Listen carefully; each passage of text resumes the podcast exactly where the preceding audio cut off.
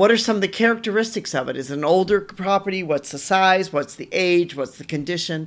All of those can actually affect your property tax. Any improvements you made to the property. So they'll look and say if you made improvements to the property. So then that's mean that your property now is worth more because you made improvements to it. So your tax rate will then go up.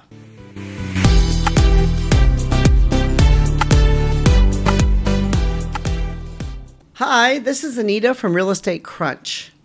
Today we're going to talk a little bit about property taxes. You know, those taxes which are on the value of your property that you have absolutely no control over. So we're going to first answer a few basic questions. First of all, what are local property taxes? You know, local property taxes are assessed annually and are based on the property value. Now here's where it gets really tricky. So if you have a home that you bought quite a while ago and the value of your area has gone up in price and there's, you know, nicer homes moving in, the schools are better, things are better, your property taxes will go up. If the home value went up, then your property tax will go up.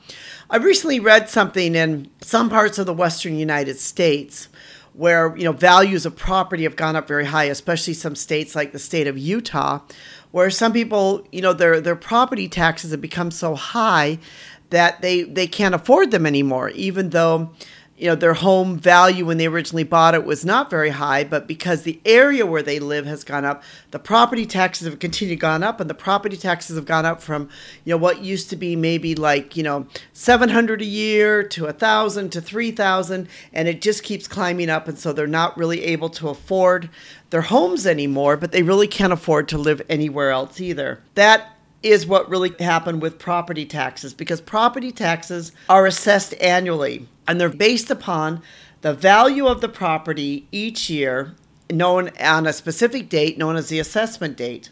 The date is set by the local government. You don't have any control over that. And it's typically January 1st of the year, but this can change according to the area where you live. The assessment process involves determining the value of the property, which is used to calculate the amount of property taxes owed. The value is usually based upon a combination of factors such as property's location, condition, any improvements made to the property. So you make improvements to the property, you live in a good area, there's other things, your value of your property will go up. Once the value of the property has been assessed, the local government will use a predetermined tax rate to calculate the amount of property owed for the year. This rate is usually set by the local government. So, you know, the criteria that they use for this, and this is really interesting to understand this criteria because this criteria can determine what your taxes will be. One is comparable sale of similar properties in your area. So they look around your area, they see similar properties, they see what they sell for. So if you have properties that are going for huge amounts of value that they're selling, you know, for higher than even what they've been worth, it could affect your own property tax.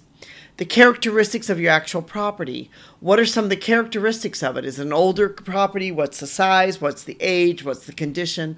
All of those can actually affect your property tax. Any improvements you made to the property. So they'll look and say if you made improvements to the property. So then that's mean that your property now is worth more because you made improvements to it. So your tax rate will then go up. You know, you need to really understand property taxes before buying a property because this is something that you will need to pay for, you know, every year. So if you say, well, I can barely afford this property, but you can't afford the taxes, then don't buy the property because you really cannot afford the property because you need to also look at the property taxes to see if you can afford the property. You need to also understand if there's any tax exemptions that you could have. Some areas this can differ. So we recommend again that you talk to the local property tax office or get yourself a real estate lawyer who understands all these things and can help you be able to navigate what you need to do because there could be some tax exemptions, for example, for veterans, seniors, or people with disabilities. So if you fall into any of those categories, you may be able to find that you can get a tax exemption or some type of exemption on your property itself that can be able to help you with your property tax. We have written a blog on this, which is called Guide to Understanding Local Property Taxes. We'll put a link into the description in case you're interested to be able to want to read more. This is Anita from Real Estate Crunch. Thank you so much for listening. We appreciate you and we appreciate your time with this. If you have any comments or questions, we'd love to hear from you. And we'd like to thank those who help make it possible, especially for Rico, who helps with the technical aspects and helps put this all together. Thank you so much.